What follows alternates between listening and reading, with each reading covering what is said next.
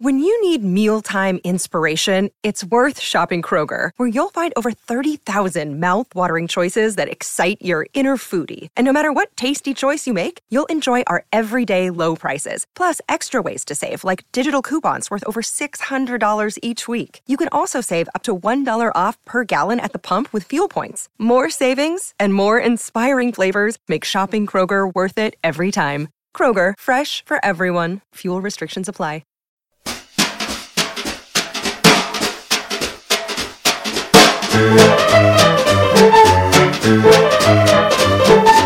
Hello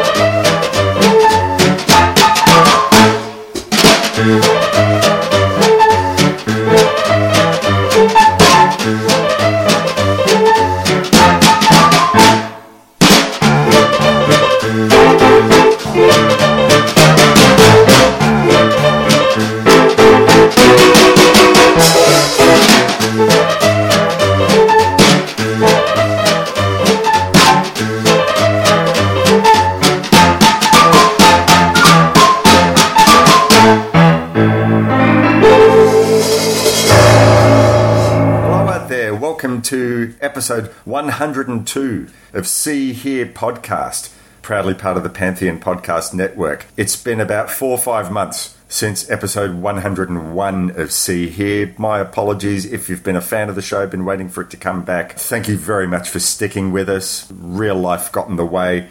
And real life is still getting in the way of my regular partners, Bernard Stickwell and Tim Merrill, but they will be hopefully back next month. Just keep a lookout on the Facebook page of See Hear. We will let you know. If you're a new listener to this podcast, welcome on board. And the purpose behind this show is to talk about music related films.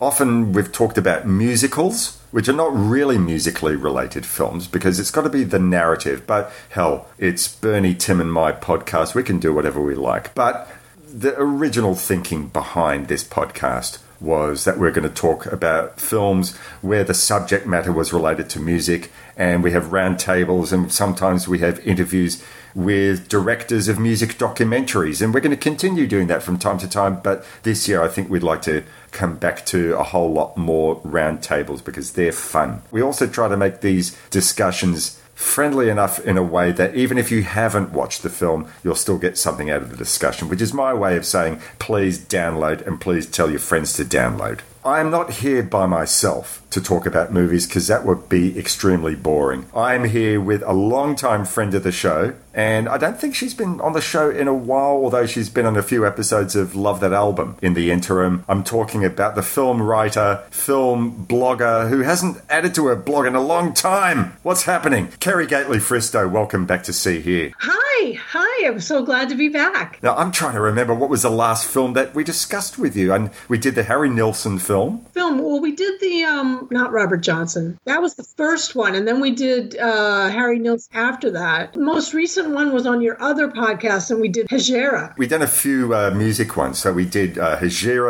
we did uh, Marianne Faithfull, we did Todd Rundgren. We haven't done a, a film one though in quite a while. So the film that we're here to talk about today is one that was picked by Bernie. So I'm all the sadder that he's not able to make it this time around. I would have loved to have known his thinking behind picking this one. But the film is from 1983, Tender Mercies. So what we're going to do now is we're going to go play the trailer and then we're going to come back and talk about our histories with this film and see whether Bernie made a good choice. Hey, mister. Were you really Mac Sledge? Yes, ma'am, I guess I was. He was a star who reached for the stars and fell. All she remembers about you is a mean drunk trying to beat up her mama. You're dead as far as she's concerned. He was a star who reached for life through his songs, but never let life reach him. When you gonna start singing again, sir? I'm not going to start singing again, son. I've lost it. He was a star who loved and was loved, yet never learned to love himself. I have a daughter. You do? She's seven or eight years older than your boy. Where is she? With her mama. Me and her mama are divorced. Would you all stop talking? I can't get to sleep.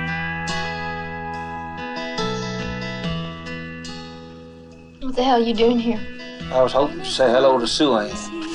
Get Harry in here right away. You stay away from her. You hear me? You stay away from her, or I warn you, I'll have the law on you. Rosalie, are you jealous of Dixie Scott? Maybe I am. Why? Well, because she's rich and famous and you used to be married to her. What happened to your money? I lost it.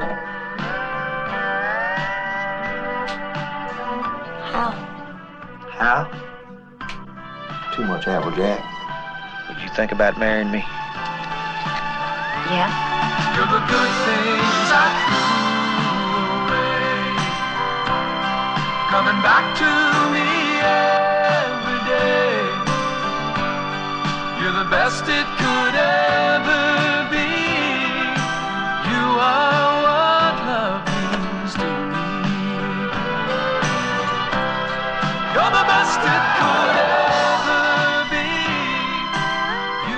A man unused to tenderness, yet seeking it. Tender mercies.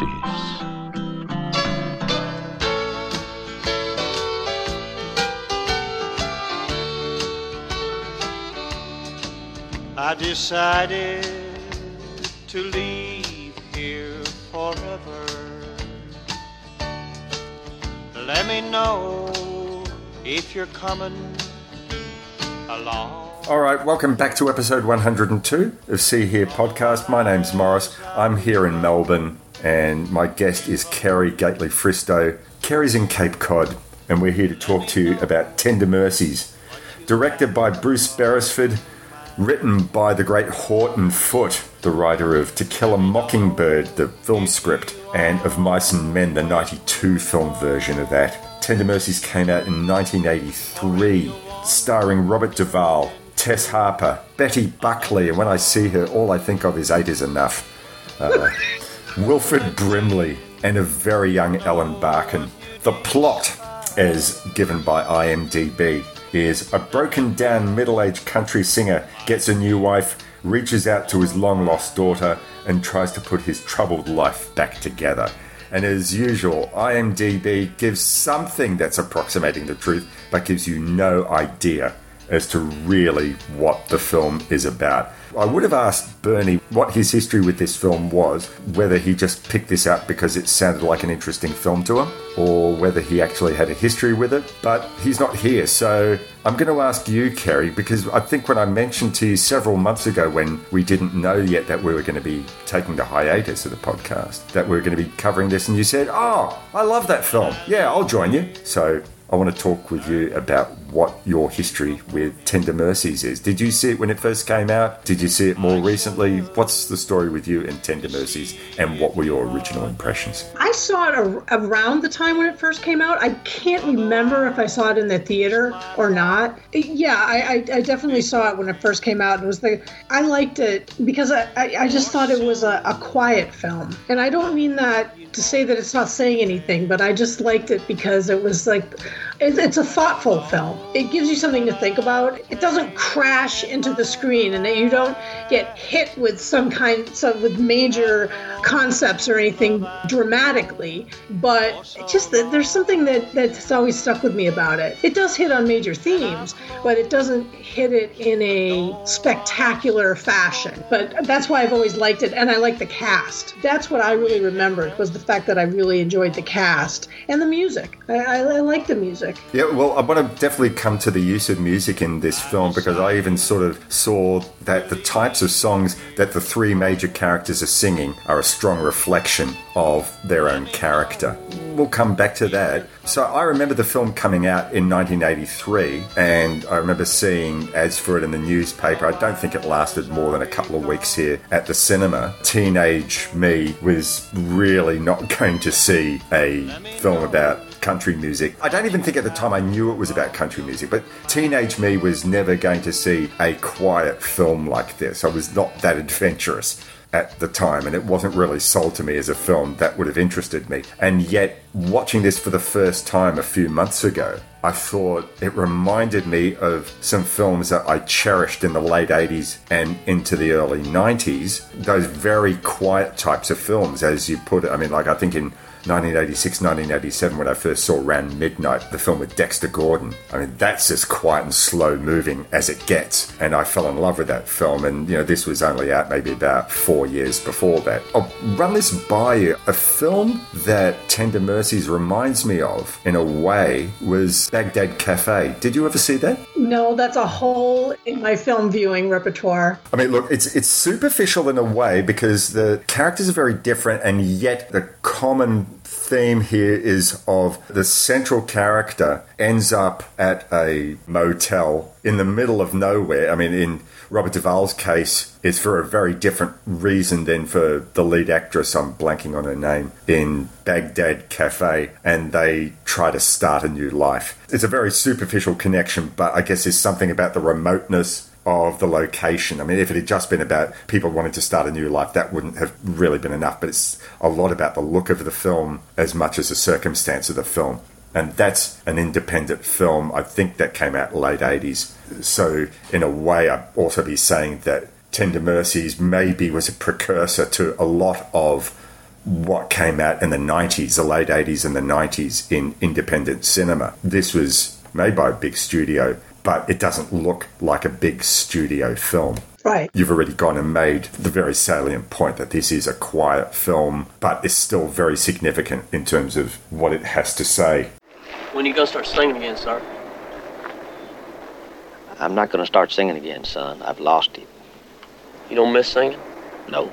Oh, I miss some things, but I don't miss a lot of it for what it's worth. So, my first thought about the film after watching it, we'll explain a little bit more about the plot points as we go. Those of you who haven't seen this film, like you, I definitely thought it was a really beautiful and quiet and thoughtful film. But until I sat and thought about it, there was something that worried me about it because I was sort of thinking, okay, there's a strong religious overtone to this film. And on the one hand, like I mean, you know, one of my favourite films is Ben Hur, and it doesn't get more proselytizing than Ben Hur. I was sort of worried that thinking, is this film proselytizing? And I thought about it and thought, no, it's actually not, because you get one of the main characters who, like, she's had the church all her life. She lives in this little motel miles away from the nearest town in Texas. And that's her life. But the Robert Duvall character who stumbles into her life, she brings him to church. You know, he says, Well, you know, I'm happy to take the time to do it. And he gets baptized. But basically, there's a line which I want to go into a little bit further later on. But there's a line where he says, I don't trust happiness. I never have. He's not the wretch that you hear about in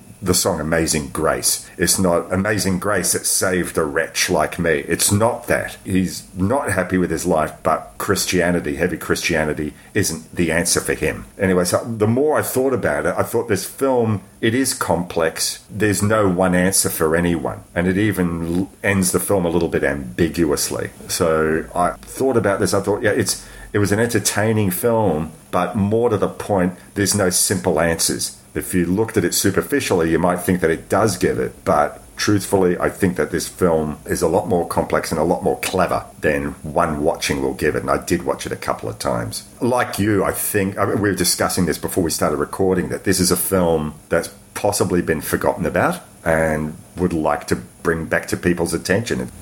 One type of film that I've often criticised, and we've talked before about music biopics like Ray and Walk the Line, and the plot there is about a famous musician who sees hard times but the love of a good woman sees him through. That's another thing where this film's complexity saves it. It's not complex in terms of storytelling, but it's complex in terms of the themes where I think that this is a guy who'd musically seen better times. The start of the film, he's drunk and ends up in this motel. The love of a good woman could see him through as the theme of this film, but it's more complex than that. This couple, they love each other, but it's not the solution to all ill wills in his life or her life. I, I agree that it is much more complex. And one of the things that it you know, without giving away lots the entire plot of the film to people who haven't seen it, it's not one of those films where okay he's broken down. And if you hadn't seen it before you might be watching it thinking okay this is where he makes his comeback. You know a, lot of the biopics that i've seen about musicians would have you believe that they have this one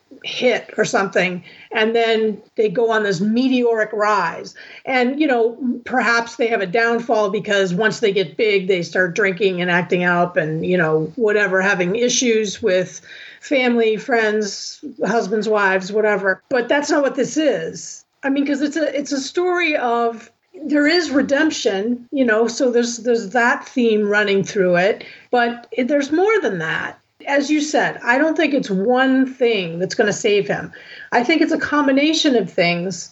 I mean, it's himself. It's inside him is what save is what he's he's using. He's drawing from his inner strength. But these other things are helping him. Certainly the fact that he has this lovely woman and Tess Harper plays this really, really very nice person. You know, she's very kind, she's very supportive, she's a lovely mother, she works hard, she's just a lovely person.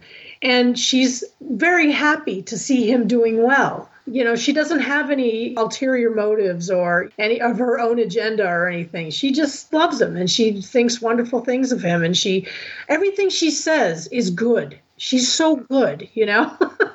but then the religion I think he he does get something from that. You just hear the spirited way that he sings the psalm when they're singing the the psalm in the church, and he's singing the. He seems really into it.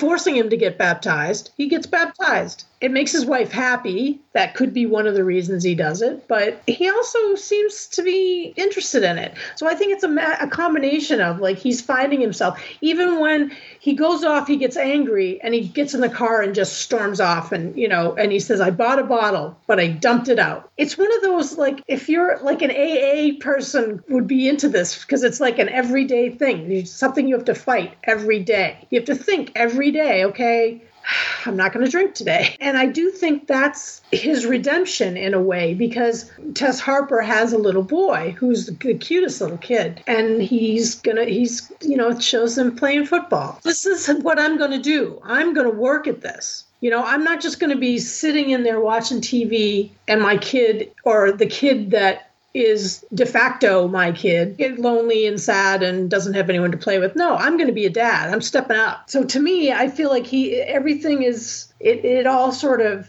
gets together. You know, the, the good woman is lovely. But what really keeps him going is the work. He starts doing work. He starts doing plain work. You know, he's fixing the door and he's pumping gas and he's helping around the house and he's going to the grocery store and getting feed for the farm and, you know, all this kind of stuff. So, the other thing I find interesting it's all part of the redemptive process. And uh, one thing I think that's worth pointing out is that unlike a lot of these other films that like to neatly pack up the redemption in a box, and by the end of the film, the main character is all sorted out and he or she will have no more problems and that's all fine.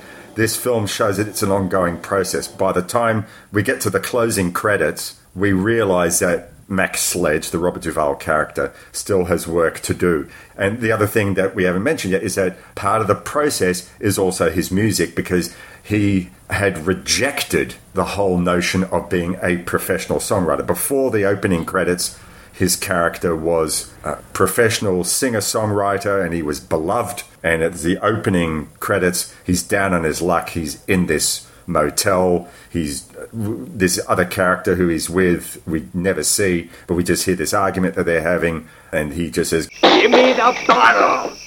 Homo, give me the bottle! everything that goes along the way through the film, be it going to church because his wife suggests, you think, all right, I'll try that. Continuing writing songs. Well, okay, I'll try that. Being a good stepfather to his new wife's 10 year old son. Okay, I'll do that. Everything is part of the process. And by the end of the film, he's not redeemed, he's just one day at a time. It's realistic. This is a Hollywood film that's not a Hollywood film. Thinks like an indie film. She had all the looks it takes to go with understanding ways.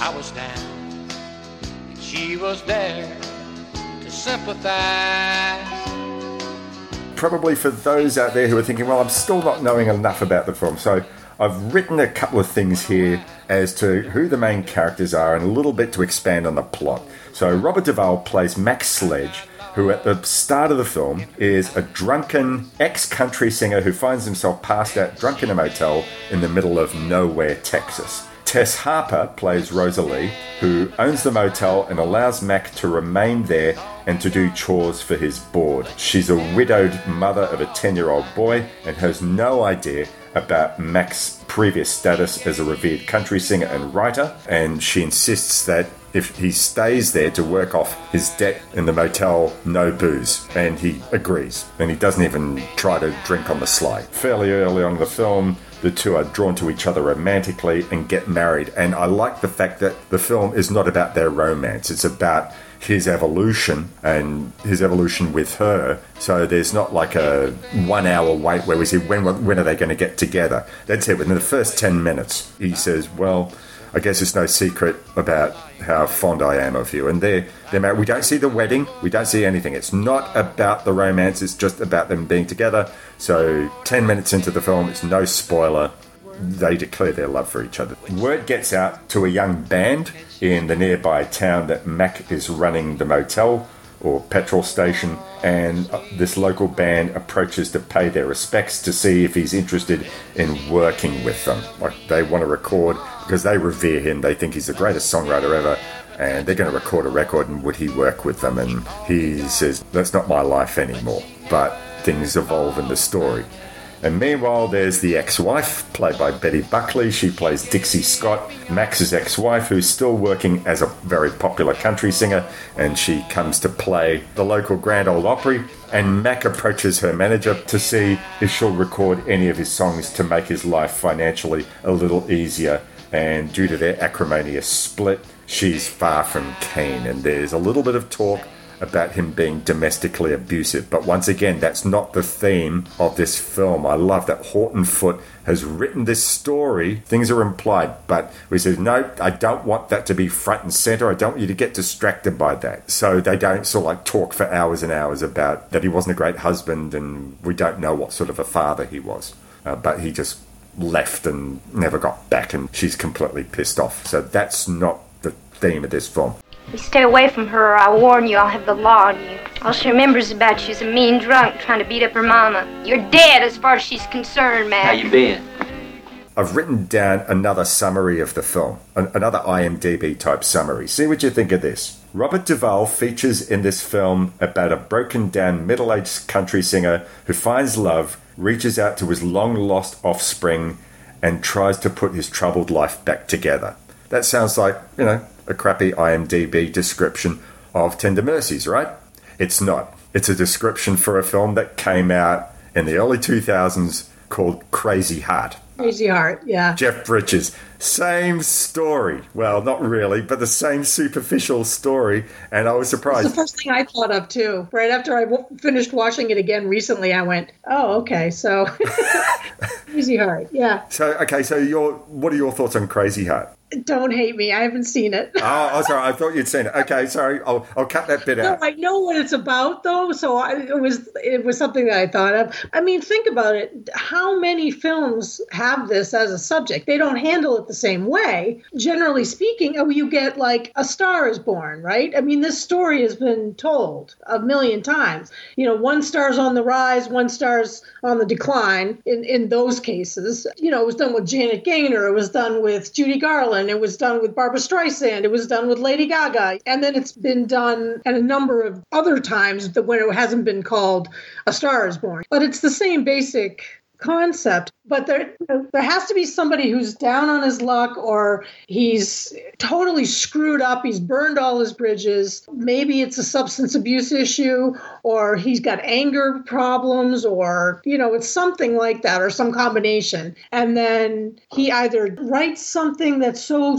beautiful that he becomes world famous all over again and he's back, you know, or he can't escape those demons. As soon as he goes back to performing again or something, he starts drinking again or whatever the his drug of choice. What I liked about this is that they don't follow that pattern. It starts off, and if you're a person who is watching a movie thinking, I know what's going to happen happen next, I know what's going to happen next, which isn't really me, but really don't do that very much in movies. But um, you're going to be wrong with this one, and that's what I like about it. We're talking tender mercies here. You'd, you'd In Tender right. Yeah, Mercies, yeah, yeah, yeah. you're not gonna you're you're not you're not gonna know exactly what's gonna happen next and how the characters are gonna react because they're not pat characters. They're not out of the character handbook. They're people and they react sometimes stupidly, sometimes foolishly. Betty Buckley's way over the top, but she's a way over the top performer too, you know, and then she's react she overreacts to everything. And that's her character. But it's still not a pat character, which I liked. But yeah, crazy it's definitely got shades of crazy heart and shades of a lot of those movies. Crazy Heart is definitely a film where you could see what was coming around the corner. I didn't think it was a bad film. I really liked it, actually. I did word my three line summary there to be conveniently similar to Tender Mercies, but, you know, it is sufficiently different. I'd had this DVD on the shelf for quite a few years, and then I thought, ah, another film about a country singer down on his luck. Okay, let's watch it. And then imagine to my amazement that Robert Duvall is not only in it, but was one of the producers of the film.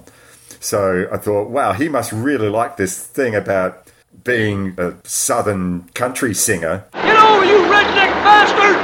And I hadn't seen it for years until I watched it again, you know, to uh, prepare for this podcast. I remembered the basic plot of it and the characters, and that's why I, I was excited. I was and I was excited because I remembered I, I enjoyed it, and I'll go watch anything with Wilford Brimley in it because I love it.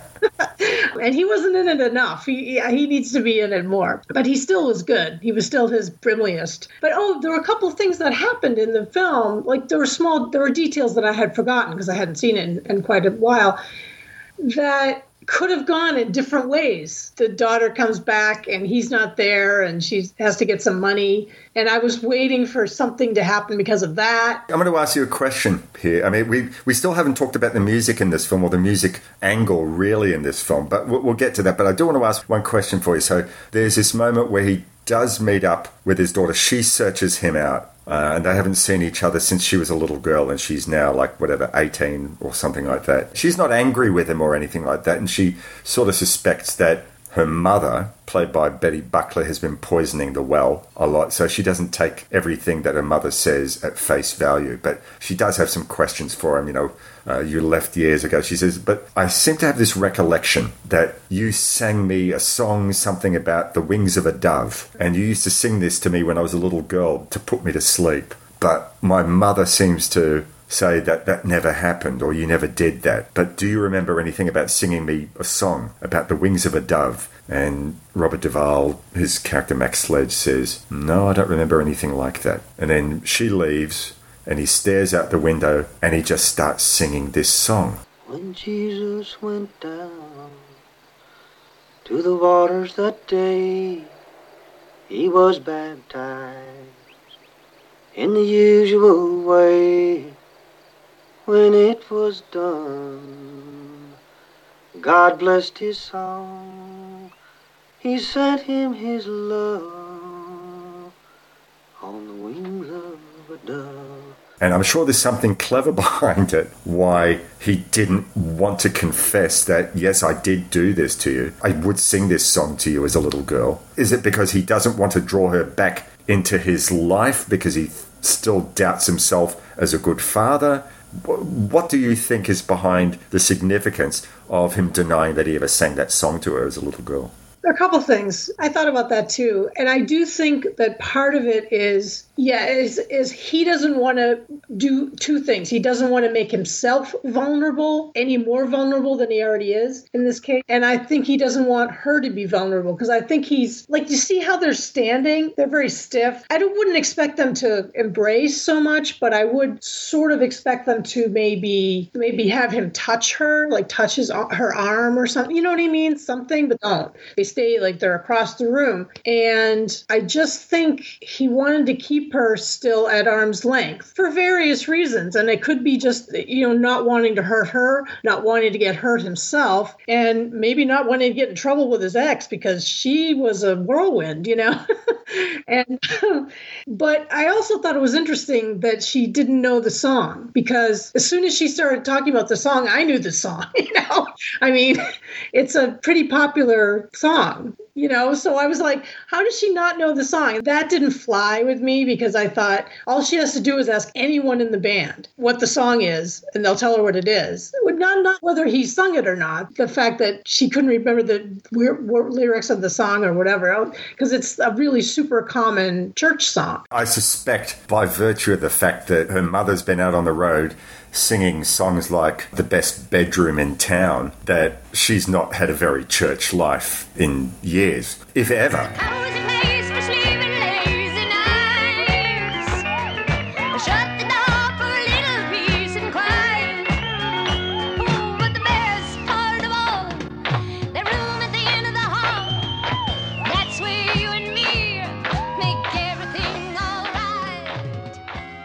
Maybe a, what might be considered a very common church song. I think it's feasible that it may not have mm. necessarily crossed her path in any other form. But I like your approach there, and you know, suggesting that he's she's sitting, he's standing, and he doesn't want to remain vulnerable. And to maybe say, "Yeah, I sang that to you," would maybe bring her closer to him, and he's not ready for that yet. He's still yeah. AA, one day at a time. He's thinking maybe in the future, maybe we'll get to be close again, but this is day one. I wasn't expecting to see you. One day at a time. Yeah. Everything's subtle. You don't owe me anything.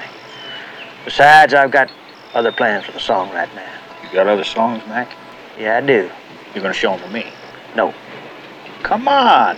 No, no, sake. goddamn it, Harry, don't you understand English? I don't want to show them to you. Well, why? Because I don't want to, so stop bugging me. I want to digress for a bit and talk about Bruce Beresford, the director of this film. I've got to talk for a little bit about his films of the 70s, which were. I was going to say Don's Party. here's the interesting thing How do you figure the man who went from making these films, The Adventures of Barry McKenzie. Listen, mate, I need to uh, splash the boots. You know, strain the potatoes. You know, point Percy at the porcelain.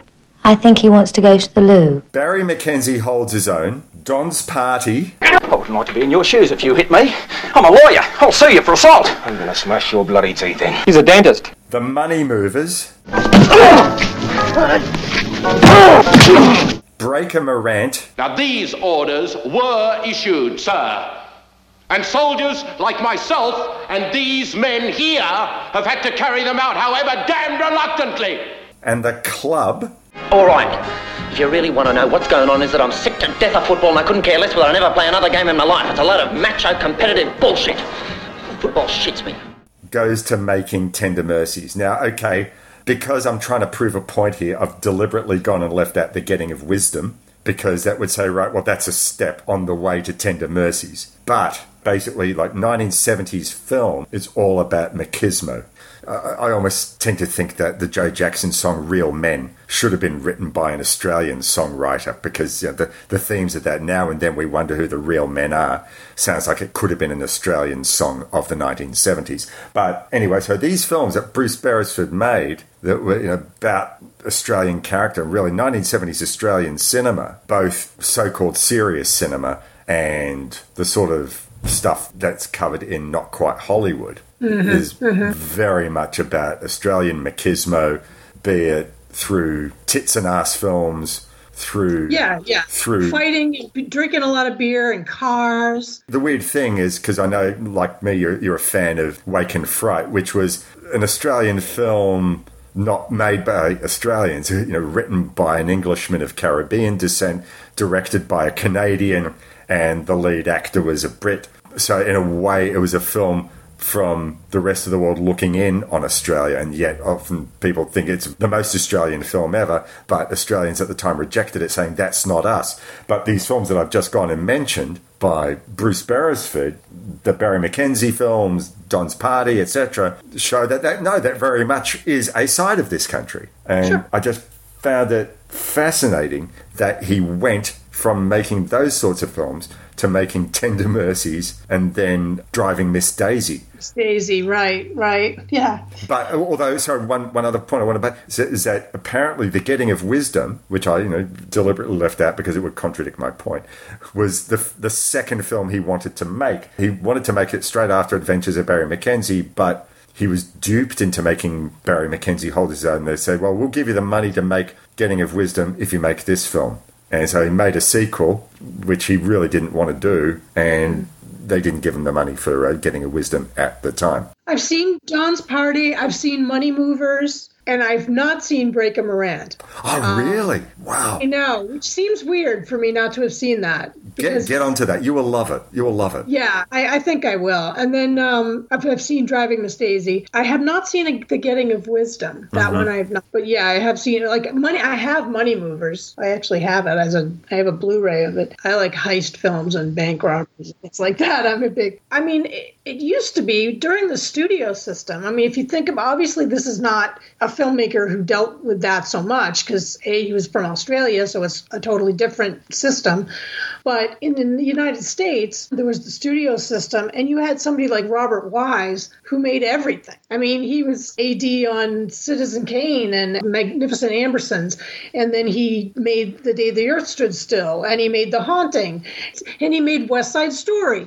I mean, he was all over the place because you were just a journeyman. But yeah, as you say, diverse. And like nowadays, Bruce Beresford is directing opera productions. So this is a man who's uh, hugely diverse. He wanted to Yeah. tell, he's told one type of story and then another type of story. And I just love the fact that he got the opportunity to make something like Tender Mercies. It was apparently that the producers, they had the Horton Foote script for Tender Mercies. And they approached a bunch of different American directors who didn't want to do it. Now, I'm not sure whether that was because they were turned off by the religious themes or they didn't want to direct something in the South or they just didn't get the subtleties of this. Yeah. But apparently they they'd seen Breaker Morant and said, "We like this film. We think this might be the director for us." And so he read the script and said, "Okay, I'd like to spend some time in Texas." Look around, see what I can do, and then he said, "Okay, yeah, I thi- I think I'd accept this." But Robert Duvall had final say on the director; he had to like him, and Robert Duvall gave the approval. I don't think everything worked well on the set between them, but Oh. but Duvall did approve of him overall. Say, right, okay, this is the guy who'll make this film. And apparently, Beresford had said that the landscape of Texas, and that's the thing about the look of this film, it's gorgeous. These landscapes, he said, it reminded him of rural Australia. It reminded me, like, I mean, it's not the same, but in Badlands, Terrence Malick spends a lot of time showing you where they are, that they're in the Midwest, and it's very flat, and you can see forever. And it's a totally different vision, you know, I mean, and it looks very, very different because all of the scenes in Texas, in, and it was filmed in Waxahachie, Texas, it's always daylight practically. It's like always daytime, and it, the, it's like a sear. There's the grass is there's like this much green, this like a little tiny millimeter of green. It's mostly just burnt out from the sun, so it's everything's very pale and yellow, and you know. But you can look for miles, and it's the same kind of thing. And he does linger on shots. That's the thing about this movie. It's not a long movie, but he spends some time lingering on the characters, on their faces, and on the uh, landscape, which I, I thought added to the charm of the film. Look, I, I could think it could be quite reasonably argued that if you didn't know the landscape, if you didn't know the environment, then you really couldn't appreciate the character's situation. This is where he is, and you don't get that from a three second shot here or a two second shot there. Or a backlot. Or a back, oh, definitely not a backlot. But even if they had said, okay, we're going to film on location, but it's got to be most of the time it's going to be either indoors or it's we get a, like a, a quick shot of him driving down the road that doesn't tell you the environment you get these beautiful fields but you also get these fairly barren areas as well that you see in this film. And really, if you don't know the environment, you don't know what the Mac Sledge character or Rosalie is reacting to. So I, I, think it was such a terrific investment in film time to be able to linger on, on those areas. The cinematographer for the film, who Bruce Beresford knew all too well, was uh, Russell Boyd, Australian cinematographer who's worked extensively here and extensively overseas. Four of his Australian films shows that he had a real eye for landscape and for outdoor shooting. So those would be The Man from Hong Kong, which we were talking about before we started recording. um, uh, Gallipoli, uh, oh, wow. The Year of Living Dangerously, and Picnic at Hanging Rock. If that was his only film, then that qualifies him to shoot Tender Mercies.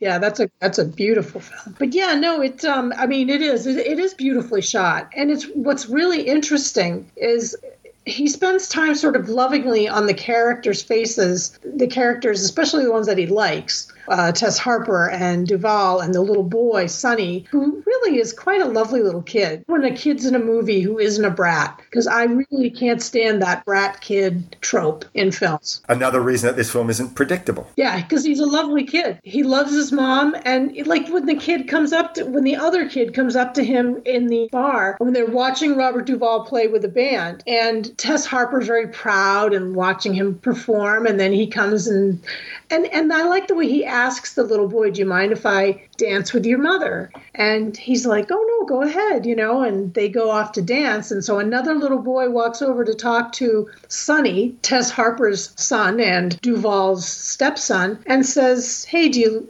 Or is that your dad? And he says, No, it's my stepdad. And he said, Oh, do you like him? And he thinks about it for a second. He goes, Yes, I do. Another film trope subverted. The boy ultimately wants to see his mother happy. He's not saccharine sweet, which this film could have very, in the hands of a lesser director, could have been. He's not a brat and he's not saccharine sweet. He's just he's just a kid trying to do what kids do at that age, and he wants to be happy. And oh, this this guy's making my mother happy. Okay, well, and he'd never known his father. His father had died in right. Vietnam.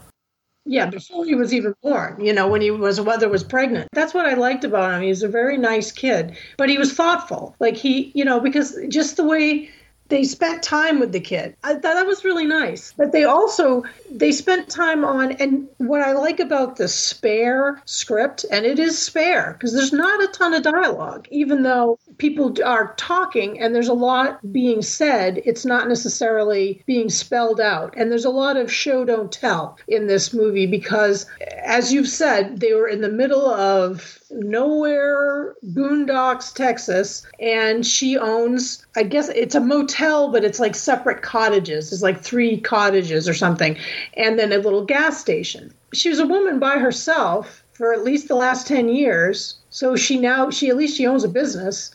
And even though the place it certainly isn't glamorous she's not complaining. You know she's working hard and but they eat every night and they own a car and they can drive to church and they can buy groceries. I like how they didn't have her struggling and he comes to save the day. And I also like that she's not wealthy and she's not pull, you know helping him and giving him things. She's just a nice person saying, "Have you eaten? Oh, why don't you sit down? We're eating. You know, why don't you sit down and eat with us?" There's no character that is a caricature. She's not a, a I use this word again. She's not a proselytizer.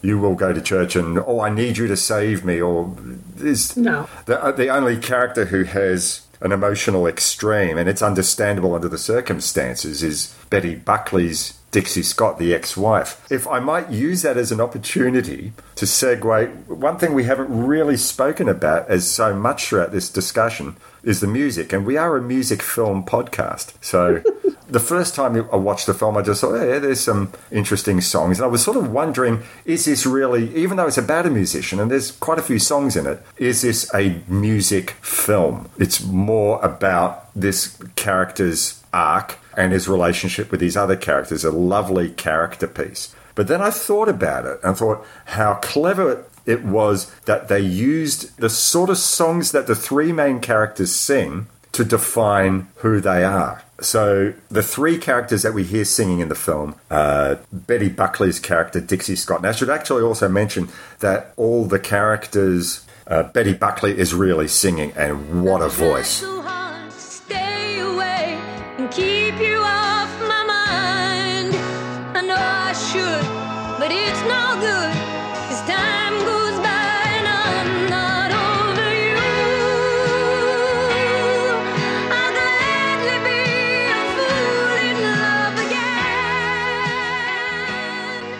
I mean, she's a fantastic singer. She's a Broadway superstar. Did not know. I'm ignorant me. I had no idea, but no surprise. Absolutely magnificent singer. And Robert Duvall does his own singing in this film as well. Uh, I mean, look, he's not necessarily like a showstopper, but he sings perfectly well, and it suits the character. And it would have been phony to have something who was a perfect singer. He, he did what he did, and he sounded great. So, Betty Buckley's character, as I said, called Dixie Scott, she's the ex-wife of Mac Sledge, and she's still working as a very successful singer with a band performing in theaters around operas and you know, around Texas. And she has these songs like Just No Getting Over You and this other song, The Best Bedroom in Town. And it's maybe more because of the fact that she's on a stage performing, emphasis on that word performing, and shows that her relationship to music is purely in the performance context we never see in the film. We have no reason to disbelieve that she sings purely for pleasure. Like, you know, if she's folding the laundry or, or uh, walking down the street just singing a song just for pure pleasure. She's a performer. That's what she does. And this, all this emotion, this performance, and I hate to use the word phony emotion because that's implying that she's a phony person. That's not at all what I'm trying to say. But when you get on stage, if you're acting in a play, you're performing. You're not really the character, you're playing a part. And when you're singing on stage, even if it's songs that you personally relate to, you're playing a part. So that's what she's doing. She's performing purely because she makes a living out of it. Music is just how she makes a living. She wouldn't necessarily be singing to someone when we go down the hall, we have the best bedroom in town in real life. That's just something that she does on a stage. That music, it keeps her financially going and it keeps her and her band working. So that sort of song defines who she is. It's a performance. Tess Harper's character, so the woman who Mac Sledge meets at the motel and falls in love with and marries within the first 10 minutes. She's the antithesis of Dixie Scott. She sings in a church choir. That's what she's probably been doing all her life.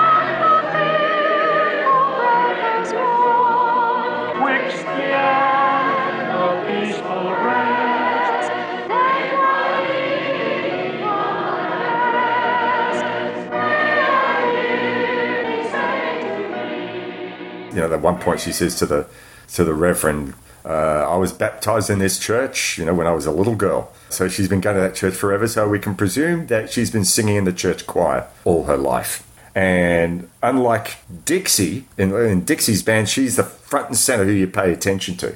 Unlike Dixie, she's not the center of attention. She's part of a community, be it the, the church community or the choir community of singers that she blends in.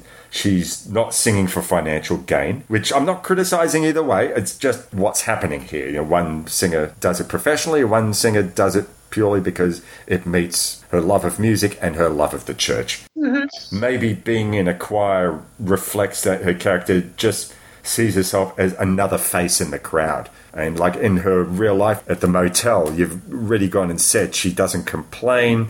It's her job. It keeps her fed. It keeps food on the table. It allows her to look after her son and live with her new husband. And she doesn't want to be the center of attention. She's just a motel out on the highway and she's singing these songs in the church choir. She's just another face in the choir. She doesn't look to be the lead soprano or anything like that. Right. There's more to it than another face in the crowd. The community is the thing. Right. To, to me, yeah. The community, but also it's her values. Even if you put her in a different setting, you know, I think she still would be a hardworking person who is restrained and sort of proper. You know, you see the way she dresses, it's nice, it's proper. She looks but she she doesn't look bad or anything. She looks perfectly fine. But it, everything she has is proper and but it is because that's the kind of person that she is. It is also the way she was raised and the community where she lives. Yeah, I mean definitely different personalities, but also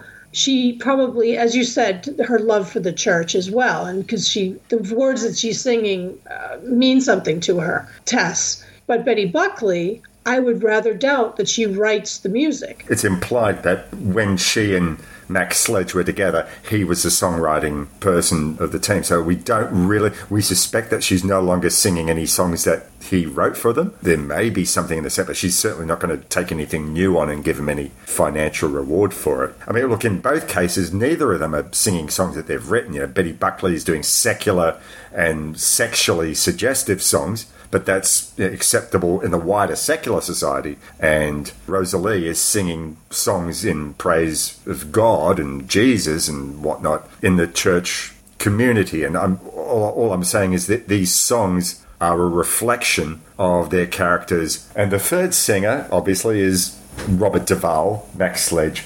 And he falls somewhere in between the two of them because he has a past in the entertainment industry and it led him to drink and domestic violence. He commits himself to giving up the booze and becoming a good husband and stepfather, and the fame side of his life wants to have nothing to do with that. But he still has a love for music and songwriting, and he's got this big box of lyrics and sheet music. See that cloud there in the sky, slowly drifting by. Well, that's the way she's adrifting from me.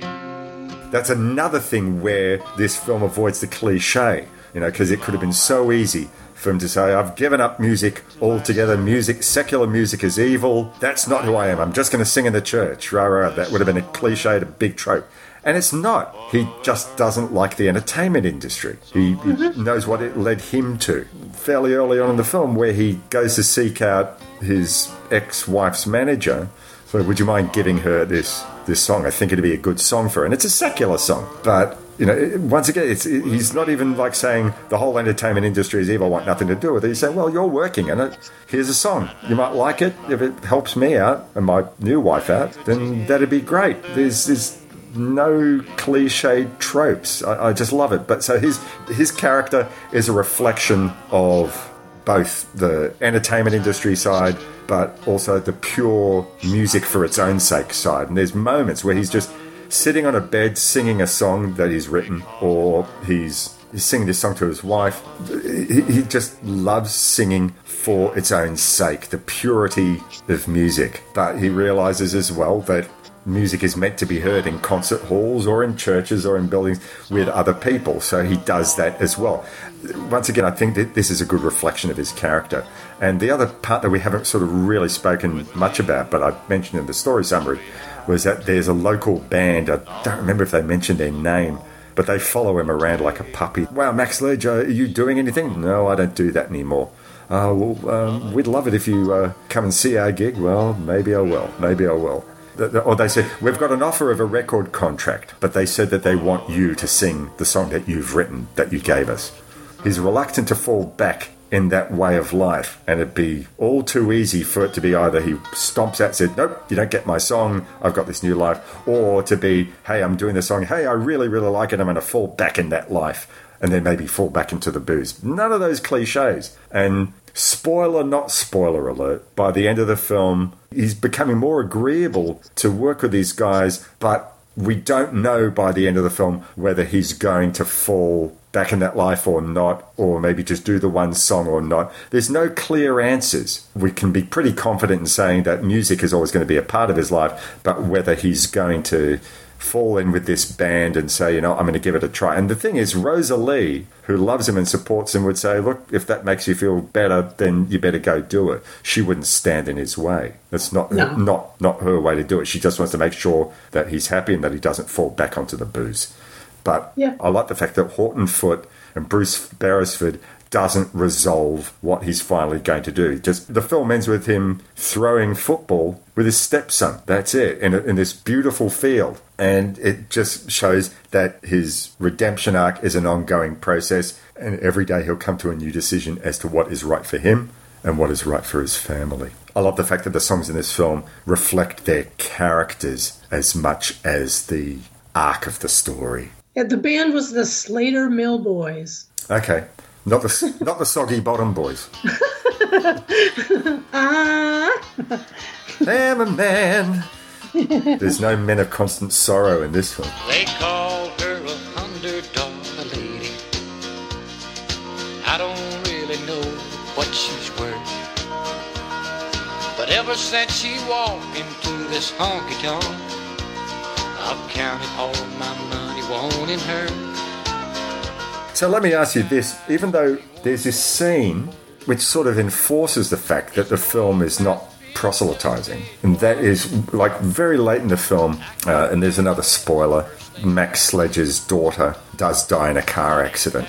We get this moment where uh, Mac Sledge he, he never shows emotion. He's almost like emotionally dead. He doesn't know how to cry.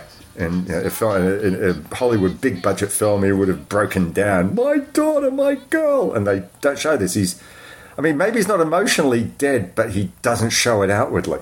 And he has this conversation with Rosalie while he's digging in the garden. He's digging in the garden because he knows it's good for him. It keeps him active. It keeps him busy. And he says, And I prayed last night to know why I lived and she died, but I got no answer to my prayers. I still don't know why she died and I lived. I don't know why I wandered out to this part of Texas drunk and you took me in and pitied me and helped me to straighten out, marry me. Why? Why did that happen? Is there a reason that happened? And Sonny's daddy died in the war. My daughter killed in an automobile accident. Why? You see, I don't trust happiness.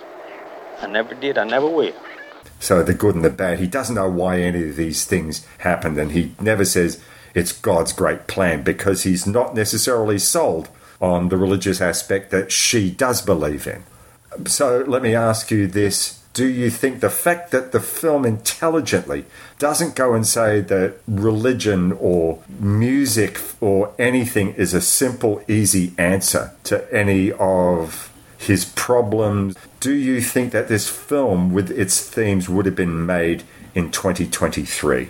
not the way they did it. I do think that it would be hard to make a film that isn't more black and white about. I, I really do. But I will also say that I don't think his questioning, you know, why did this happen? I don't know why this happened. I don't know why I didn't die, but she did, and why my life, you know, all the things that have happened. I don't think that his questioning that means that he is not religious or has not embraced or accepted the religion into his life. And I don't think that it's a new thing. My impression is that, you know, he, I'm assuming he's a Southern person. He's saying his aunt taught him to play piano, so there's a family. So I'm thinking that he probably grew up in the church. So this is not necessarily a new thing, it's a return. But he's not a born again, though. Right. Well, he wasn't baptized until he was an adult. The thing is, though, that I don't think everyone that's a born again is like praying for the rice to cook. I, don't think they pray for everything. And everyone who's religious isn't like constantly talking about their religion all the time. And I think that's a mistake that people make in films where they have Southern people. And having lived in the South for many years, I'm not Southern, and my, but my husband was. And you're either not religious or you're incredibly religious. Well, there certainly are incredibly religious people, but there are also people who just live a nice life I mean, as much as Tess Harper is definitely a religious person, she also just lives a good good life. She's certainly not proselytizing anyone. She is truly Christian in the definition of the word. You know, she's very forgiving and she's very non-judgmental. I just what a lovely character. and that was like her first major film. Oh, really? Uh, yeah, it's very interesting. One of the things that I thought was really about that year too, I was looking at like who won the Oscars, and Duvall won Best Actor, and then Horton Foote won Original Screenplay. It was nominated for the song, but it didn't win. Beresford was nominated for Best Director. He did not win. And it was nominated for Best Picture. But instead, it was it, this was the year of terms of endearment. And so terms of endearment won a lot of stuff. Yeah, Robert Duvall won the Golden Globes too, and it was nominated for a bunch of stuff. The song was nominated, the Over You, the one that Betty Buckley sang.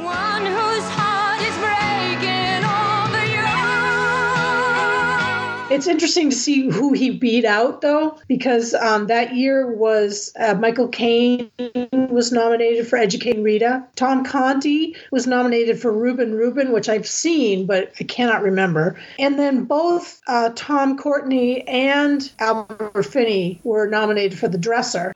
I think we set out to make make a, a, a, film, a very truthful film, a very good film. I think Bruce Beresford, Horton Foote, the Hobels, EMI should all be commended very wonderful job that, that they did in putting this film together.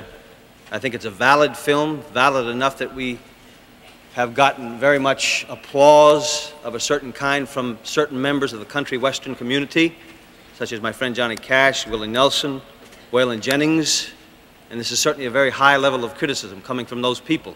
And if I didn't have that on one hand, I would feel that this, on the other hand, was not complete. But the combination of both tonight make this, makes this a very complete an exciting evening for me tonight, and I want to thank the Academy very much for this award. So, look, we've been speaking for a while about this. Uh, any final thoughts? Well, I would really recommend it if you haven't seen the movie. Even though we talked about it and we talked about things that happened, it's sort of spoiler proof because it's a very pleasant movie. The characters, they have a great deal of interest and they're not one notes, they're not one dimensional. Even the smaller parts, like you see Wilford Brimley, who has a smaller part as Betty Buckley's manager. He's trying to be a friend to Duvall because it seems like they have they go way back, but also he's the sort of he's listen he's the shoulder for her to cry, for Betty Buckley to cry on as well. Plus he's you know doing business with her and helping her get gigs and and all that sort of stuff. He tries to give him money when he he says, "Well, I'm going to take this song." Brimley says he's going to take the song that Duvall wrote. I'm going to take it to Nashville and I'm going to pass it around and see if someone else would be interested in performing it. And he writes him a check and he hands him the check and he's like what's this for and he's like well you know it's a you sort of on spec you know i'm going to give you this check to be in good faith so that you know I'm not going to cut you out of the situation here. And then he's kind of when when Duvall says no no I, I you know I don't want to do that. Plus I think I have plans for this song anyway. And then he ends up doing it with the Slater Mill boys. When he gets the money back, you see Brimley's face. He's kind of like surprised. I, I, thought that was a good character. And then, then the kids that are in the band, even the small part that they have is interesting. You know, they have personalities and they're you know, and they're joking around, but they're super respectful. And like when he buys the feed, one of them just naturally picks up the big bag of feed and carries it, carries it for Duvall. And the other line in the film that just follows that scene while they're sort of discussing, they're walking through the street with the bag of feed and discussing whether or not he'll record a song with them is that passerby who says, Hey, mister, were you really Mac Sledge? Yes, ma'am, I guess I was. He's not rude to her like he could have been, you know, get off my case, I'm not the. He says, well, yeah, I, I guess I was. That was a part I played. Now I'm Mac Sledge, father, husband, I may return to music, but I'm not going to be the megastar that you once knew me for. I like the fact that the story deals with the idea of fame without ever having to show us its high points and low points. It's more like here's the aftermath. All the things that another film, you said show, don't tell, but I think here it's tell, don't show. We don't see the big high points of fame. We don't see his descendants into alcoholism. We don't see him becoming physically abusive. All that story, that's in the past. We get little bits of exposition, but they don't lay it on thick. Well, that's what I meant. They do it in in some very. I mean, Foote is a genius, and then also Beresford. You know, the the combination of the writing and the and the direction tells a story without like let's spell everything out. Betty Buckley is very successful and rich. Well, I mean, I see her big giant house with her marble floors, and it's really tacky, but. but she's got a ton of money, you know. it's just a fact of the story. Baby, you're the only dream I've ever had that's come true. There's so much more to reach for, thanks to you.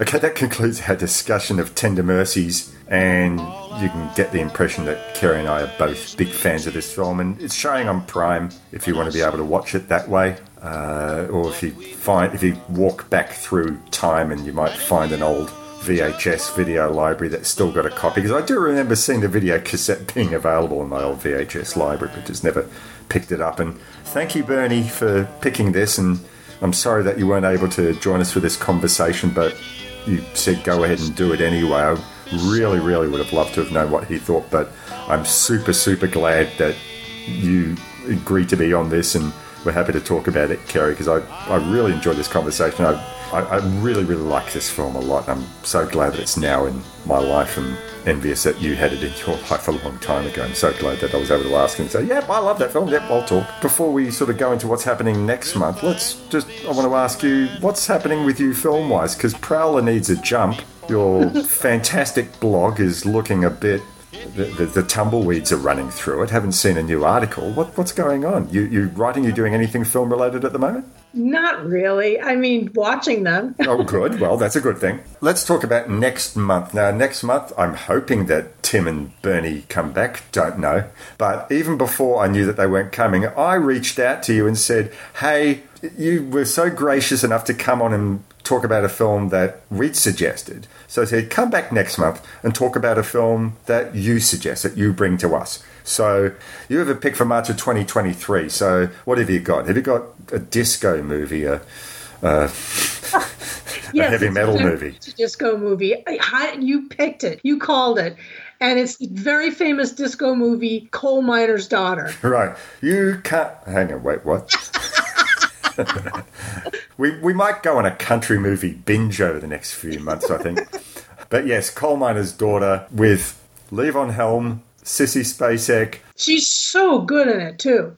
I mean, I just think she's fantastic in it, and so is Beverly D'Angelo as Patsy Cline. So huge thanks if you've listened this far. Once again, huge thanks for. Uh, jumping back on board with See Hear, unless it's your first time, thank you even more for uh, taking a risk and checking us out for the first time. My name is Morris. I'm joined by my guest co host, Kerry. We have two other guys, uh, Bernie and Tim, who I'm hoping will be back eventually, but real life doesn't necessarily account for it. So we'll just keep going, doing this on the side. I know both of them are quite happy for us to keep rollicking along like this. So, yeah, let your friends know if you've enjoyed this discussion. It's music adjacent. We are lucky to be part of the Pantheon Podcast Music Discussion Network. So, definitely there's a music element to this story. Uh, but we discussed a whole lot of filmic related stuff. But maybe you like film discussions. But we will always keep it music related, music adjacent. And we're going to be bringing in some more film directors to talk about their music documentaries over the course of the next few months. Go back through the archives, see here podcast blogspot.com or just look for See Hear, S W H E A R, in any of the usual places that you download your podcast. If you like the show, please let your friends know. If you don't like the show, please let your friends know. Let them make up their own mind. That's it for the moment. So thanks very much again, Kerry, and look forward to your company again next month. Check out any of the other great podcasts in the Pantheon Podcast Network. We'll see you next month. All the best. Cheers. Bye. Now this man can be before I stop. If you just hold the ladder, baby, I'll climb to the top. If you just hold the ladder, baby, I'll climb the top.